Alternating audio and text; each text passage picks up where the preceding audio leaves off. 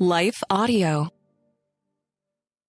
In a world filled with lies and deception, we are so blessed to have access to the infallible, unchanging Word of God.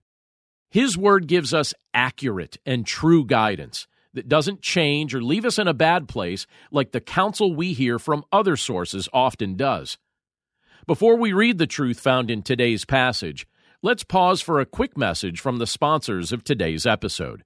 Then we'll dig into the scriptures together. Hi, everyone. If you've been injured in an accident that was not your fault, listen up. We have legal professionals standing by to answer your questions for free. Call now and find out if you have a case and how much it's potentially worth. Call 800 497 4410. I'm here with spokesman John Wolf. So, John, tell everyone listening who should call right now. Well, Maria, first off, thank you for having me here. It's always nice to answer the listeners' questions. Now, as far as who should call in, anyone who's been injured in an accident and think you deserve compensation, give us a call right now. 800 497 4410. You'll find out if you have a case and how much it's potentially worth. Thanks, John. You heard it, folks. Take advantage of this opportunity and call now. 800 497 4410. Advertisement sponsored by Legal Help Center may not be available in all states. You're listening to the Chapter a Day audio Bible.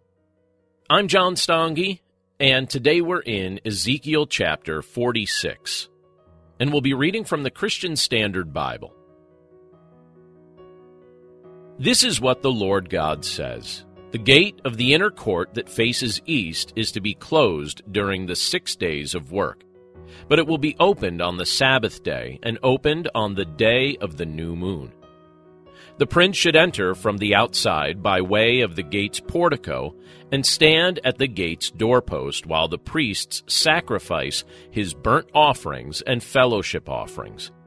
He will bow in worship at the gate's threshold and then depart. But the gate is not to be closed until evening. The people of the land will also bow in worship before the Lord at the entrance of that gate on the Sabbaths and new moons. The burnt offering that the prince presents to the Lord on the Sabbath day is to be six unblemished lambs and an unblemished ram. The grain offering will be half a bushel with the ram, and the grain offering with the lambs will be whatever he wants to give, as well as a gallon of oil for every half bushel. On the day of the new moon, the burnt offering is to be a young, unblemished bull, as well as six lambs and a ram without blemish. He will provide a grain offering of half a bushel with the bull, half a bushel with the ram, and whatever he can afford with the lambs, together with a gallon of oil for every half bushel. When the prince enters, he is to go in by way of the gate's portico and go out the same way.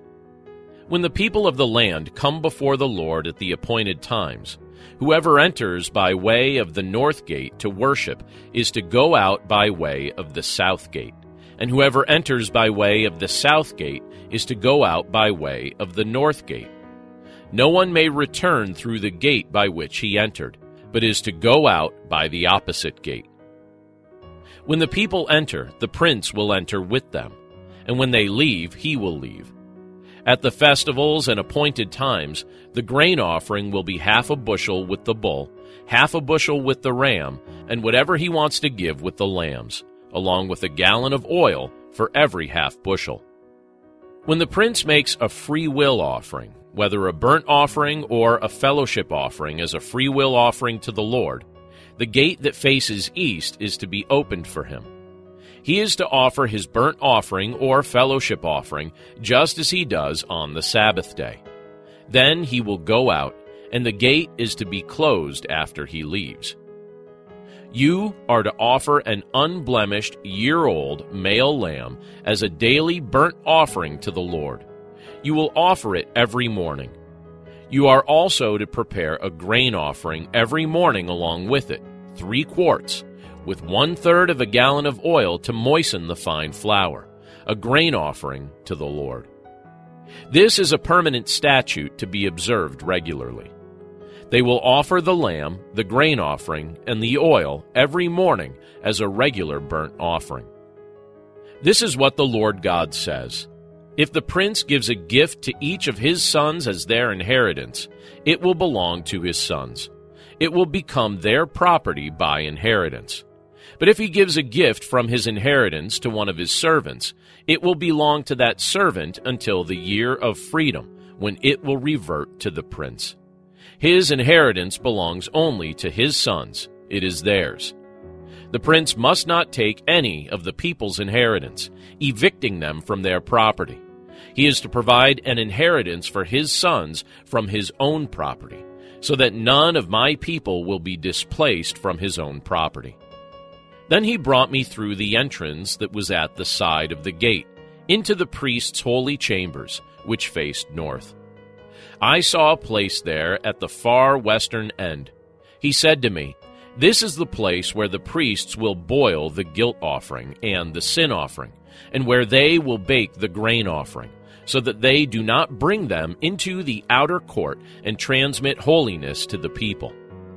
Next, he brought me into the outer court and led me past its four corners. There was a separate court in each of its corners. In the four corners of the outer court, there were enclosed courts, 70 feet long by 52 and a half feet wide. All four corner areas had the same dimensions. There was a stone wall around the inside of them, around the four of them, with ovens built at the base of the walls on all sides.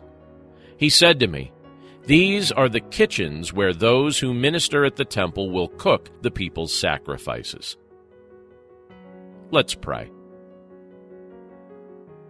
Lord, thank you for your word, and thank you for the privilege of being able to look at this portion of Scripture that makes reference to the sacrifices that the people of Israel were to bring before you. Lord, we're grateful that when we look at a portion of Scripture like this, we can also be reminded of your Son, Jesus Christ, who came to this earth as the ultimate sacrifice to pay for our sin, to atone for the sin and rebellion that we had committed against you. We're grateful, Lord, for the effectiveness of his sacrifice and that his sacrifice is something that never needs to be repeated again. We're grateful for its finality and we're grateful for its effectiveness to atone for the sin we had committed.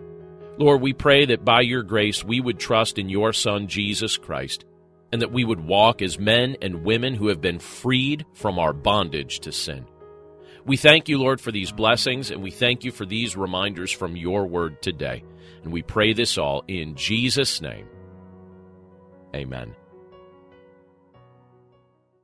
If you're tired of parenting advice and news headlines that are more confusing than assembling IKEA furniture, we've got just the podcast for you. My dear friend Abby and I are here to help you navigate the parenting roller coaster. Should your kids be on social media? What should you tell a friend facing an unplanned pregnancy? These are just some of the many questions we tackle on our podcast. Subscribe to The Real Deal of Parenting wherever you find your podcast.